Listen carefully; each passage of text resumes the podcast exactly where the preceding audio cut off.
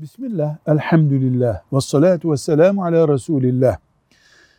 Duanın bereketli, daha makbul vakitleri var.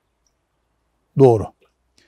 Tövbe etmek için de daha bereketli, uygun vakit var mı? Mesela filan gece, cuma gecesi mi tövbe edeyim? Ya da filan mekana gidip orada mı tövbe edeyim diyene diyoruz ki sakın, sakın böyle düşünme.